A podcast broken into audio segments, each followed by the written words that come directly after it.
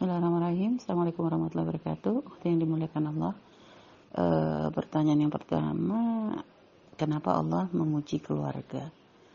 Bagi seorang mukmin, ujian itu bukan suatu musibah, ya. Ujian itu bisa saja tanda cintanya Allah kepada seorang hamba dengan tujuan untuk mengangkat derajatnya atau untuk mengampuni dosanya atau untuk menjadi sebab tabungan di akhirat gitu Cuma memang kita sebagai seorang hamba ketika Allah menguji kita, maka memang uh, kita harus introspeksi diri juga. Bisa saja Allah menguji karena ya itu tadi memang untuk mengangkat derajat atau mungkin ada dosa yang ingin Allah ampuni. Jadi introspeksi boleh. Yang nggak boleh itu adalah kita prasangka buruk kepada Allah. Itulah kenapa Allah menguji saya. Kok kenapa kok yang lain hidup enak? Nah itu yang tidak diperkenankan. Jadi kita tidak perkenankan uh, kayak menyalahkan Allah atas ujian yang Allah berikan. Artinya kita ini siapa gitu loh. Kita ini adalah hamba Allah yang banyak dosa. Nabi kita Nabi Muhammad yang nggak punya dosa saja emangnya ujiannya dikit. Banyak banget gitu loh. Dari awal Nabi berdakwah. Siapa yang merangi beliau? Keluarganya, pamannya.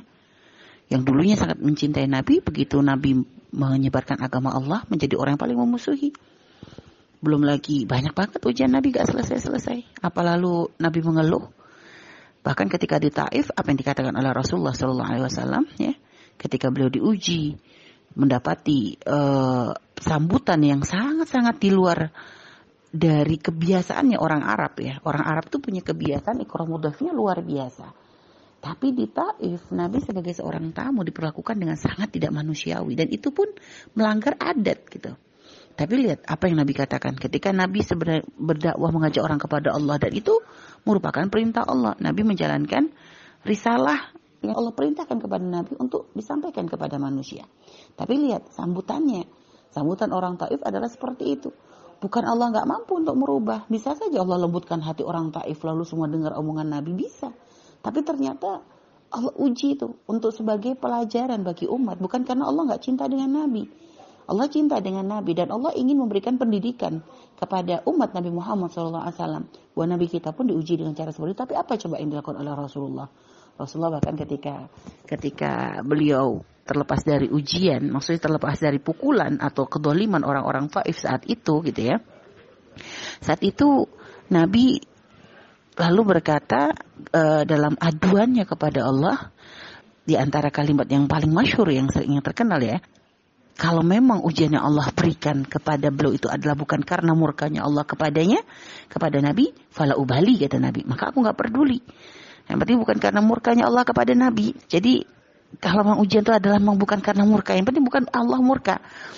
Bukan karena Allah murka, fala ubali. Nabi nggak peduli. Diuji seperti apa pun, seberat apa pun, Nabi terima gitu loh. Nah apalagi kita, kita ini siapa gitu loh.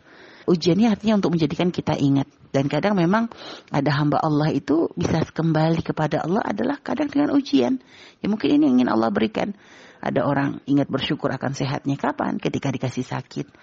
Ada orang akhirnya banyak menetikan air mata kapan? Ketika ada masalah. Ada orang dia baru merenungi atau mungkin jadi dekat dengan ulama, dekat dengan majlis kapan? Waktu dia bangkrut. Ada orang seperti itu. Jadi ujian Allah jangan dipandang buruk. Artinya kita berasangka baik, husnudzon kepada Allah bahwa di balik ujian ada banyak ibrah, ada banyak pelajaran yang akan Allah berikan kepada kita. Dan berdoa kepada Allah semoga ujian ini menjadi sebab diangkat derajat, menjadi sebab diampuni dosa, menjadi sebab uh, ini bisa menjadi tabungan kita di akhirat. Dan insya Allah Allah akan memberikan yang lebih baik setelah itu. Jadi itu itu yang harus kita bangun.